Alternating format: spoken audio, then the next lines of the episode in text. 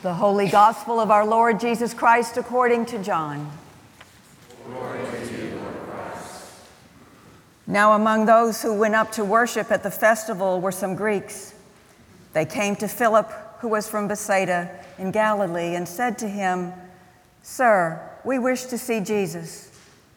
Philip went and told Andrew. Then Andrew and Philip went and told Jesus. Jesus answered them, "The hour has come for the Son of Man to be glorified. Very truly, I tell you, unless a grain of wheat falls into the earth and dies, it remains just a single grain. But if it dies, it bears much fruit. Those who love their life and lose it, and those who hate their life in this world will keep it for eternal life. Whoever serves me must follow me, and where I am, there will my servant be also. Whoever serves me, the Father will honor. Now my soul is troubled. And what should I say? Father, save me from this hour? No, it is for this reason that I have come to this hour. Father, glorify your name." Then a voice came from heaven, "I have glorified it, and I will glorify it again." The crowd standing there heard it and said that it was thunder. Others said, "An angel has spoken to him." Jesus answered, "This voice has come for your sake, not for mine. Now is the judgment of this world. Now the ruler of this world will be driven out. And I, when I am lifted up from the earth, will draw all people to myself." He said this to indicate the kind of death he was to die. The Gospel of the Lord. Praise to you, Lord Christ.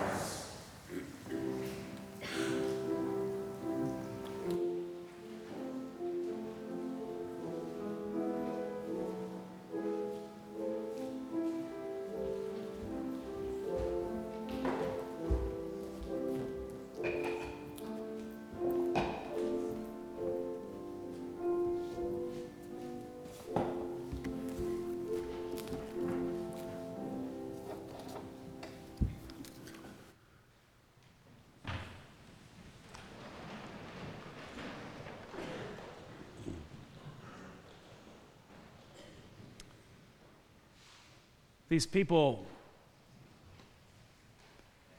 that come to the disciples, they are searching for Jesus. They want to encounter this person that we have come to know as God. They want to have their lives kind of answered. They find that meaning and that purpose in their lives, which is why I think we are all gathered here to encounter God and to make sense of what that means for our lives.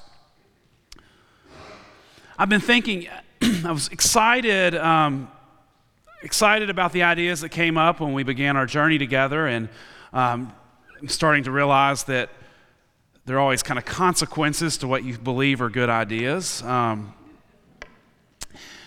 so I'm moved every time I walk down that hall, and to see that this community and the challenge that we've undertaken to do 10,000 hours of service in our community. It's a powerful witness, and we crossed 1,600 this week as people begin to share stories of where in the community they spend their time, of where they are looking to meet their neighbors and to learn from them and to walk with them. I mean, it's important, and I believe this to be true. I believe that we need to be challenged and pushed to go out and to meet people and to walk with them in this earthly journey, regardless of where we are or where they are in our lives. And so it's a powerful witness, and I've loved watching this unfold, and I'm enjoying learning the stories and reading about how your own lives are changed through those experiences. And yet then I begin to wonder, what does that mean for those people who give so much of their time here to St. Stephen's, that, whether it's setting up the altar or volunteering to answer the phone or singing in the choir or teaching our children or adults. And if you have given so much of your time that you don't have any time to go out into the community. And I just needed to say this publicly. Thank you for your work. It's important. It's valuable because you're cultivating an environment that helps all of us live into the call that God has for us. You're a part of making this community special and inspiring all of us to do what we need to do. And so if all the time you have given, you don't have that extra time, it's critical. And while your numbers aren't totaled, all of us are grateful for the commitment you make to St. Stephen's. And then if you're finding yourself so consumed with life and fullness and heaviness, and it's all that you can do just to show up here on a Sunday morning, and volunteering or serving is not in your capacity right now, I also want to say I'm just glad that you're here this morning. And whether it's the first time you've walked through these doors or the 1,000th, it's important that you've shown up. And I'm grateful for that, because all of us here, regardless of how we live into our call, regardless of how we have found to serve, all of us want to meet Jesus just as those Greeks in the gospel. We want to encounter God. We want to know God more fully. We hear that tinge of that search for eternal life in today's gospel, a question that some of our staff were wrestling with this week. And in the chapter 10, just before this, Jesus tells the disciples that I have come so that you may have life and have it more abundantly. So there's this idea that part of the reason that we're gathered here, part of what we're searching for is to find fullness and abundance in life. We're looking for something more. We're looking for meaning and purpose. And we're looking for more than what we experience outside of ourselves. And so it's easy to get in this idea, and this is my Joel Osteen moment, I guess, that the abundance in life really is what we're looking for. We're looking for something that is more than we have. And yet, today's gospel reminds us just what that is. There's these interesting words. For the hour has come. So if you see that, if the hour has come, there is something significant taking place in John's gospel at this moment.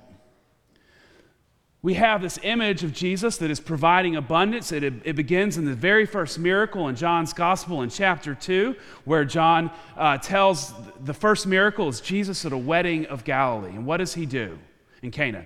What does he do? He takes these empty barrels, there's 6 of them, and they're overflowing with wine. So we have this idea of abundance that's happening, of the richness of life. We see this abundance that is overflowing. And then Jesus turns to his mother.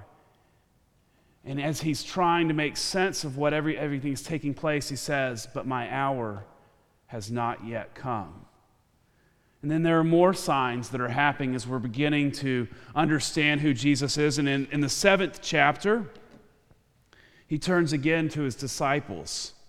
And he says, "My hour has not yet come." And so there's something taking place where we've arrived today. It's not about the miracles entirely. It's not about the abundance. It's a shift. And I have to say this, and I'll go ahead and give you, I'm realizing that to step in a different world, if I was the superintendent of the schools, I would put, I'd always make spring break the week after Easter. And since Holy Week is spring break, I feel like I've got to give you the kind of Holy Week sermon, if that makes sense.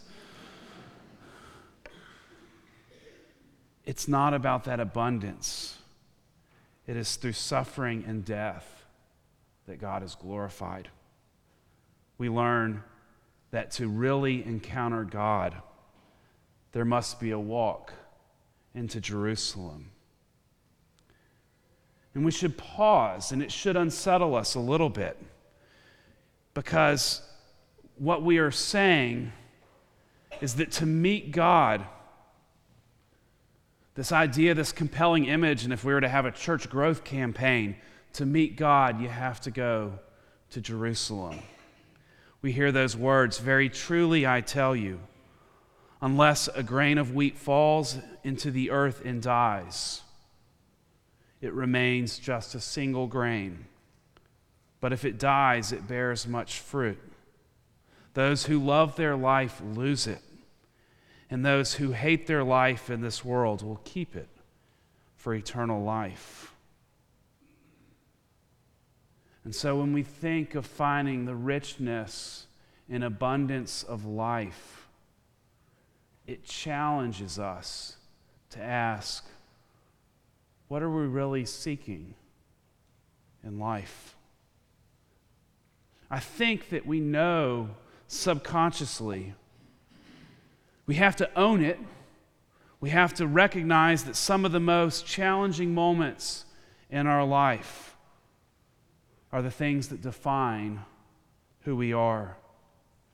They've shaped us to be, whether it's the loss of a loved one, the loss of a relationship, or a child, or a parent, or disappointment. It is in those moments we're faced to ask the tough questions about who we are. It's the moments that we experience God. And I think last night as I'm watching 15 people gather around the matriarch of a family at the hospital, you know, you see God, you see a family that's committed to love, and it shapes me to see purpose and meaning and commitment in life. But it's not easy. Bishop Lee of Chicago says we're Christians. We sign our name not with a smiley face at the end, but with a cross. And so I, as your priest, as one of your priests, I want to challenge you, whether you're going on vacation for spring break or you're here, that it's an invitation. It's an invitation to walk the hard walk into Jerusalem. That's the beauty of the liturgical life.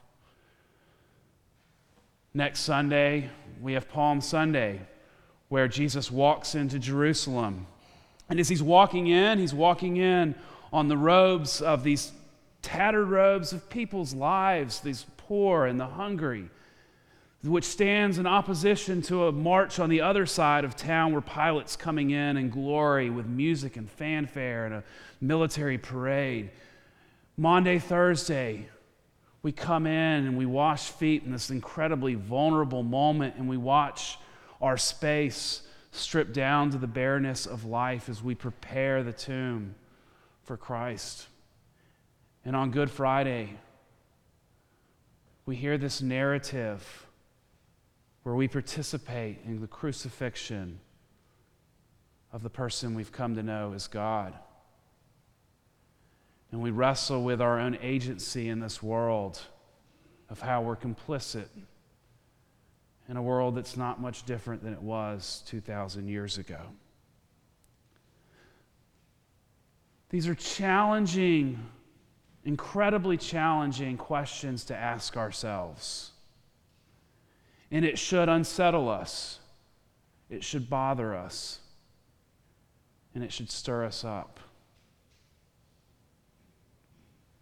And we may be asking ourselves from those questions, what are the things that we hold on to in our own lives that need to die so that we can experience life? That's the message of this gospel, is that our control, our power, our ego, our certainty, our confidence, what are those things that we have to let die so that we can have life? Or maybe it's other things. Maybe it's anxiety or worry or doubt. As we approach Holy Week, I'm a week ahead for spring break's sake. It's my invitation to you all to take this journey. And if you've gone on vacation, to find an Episcopal church or a Catholic church or whatever there is around, and to go to one of those powerful Good Friday services and to reflect on what it is that needs to die for you to have life. You know, that last image in our gospel is Jesus draws the whole world to himself. As powerful and as challenging as it is to ask those tough questions of what we have to let go, the promise is that God is with us as we wrestle with who we are and our agency in this world. So do it with confidence that God is with you in this journey. Amen.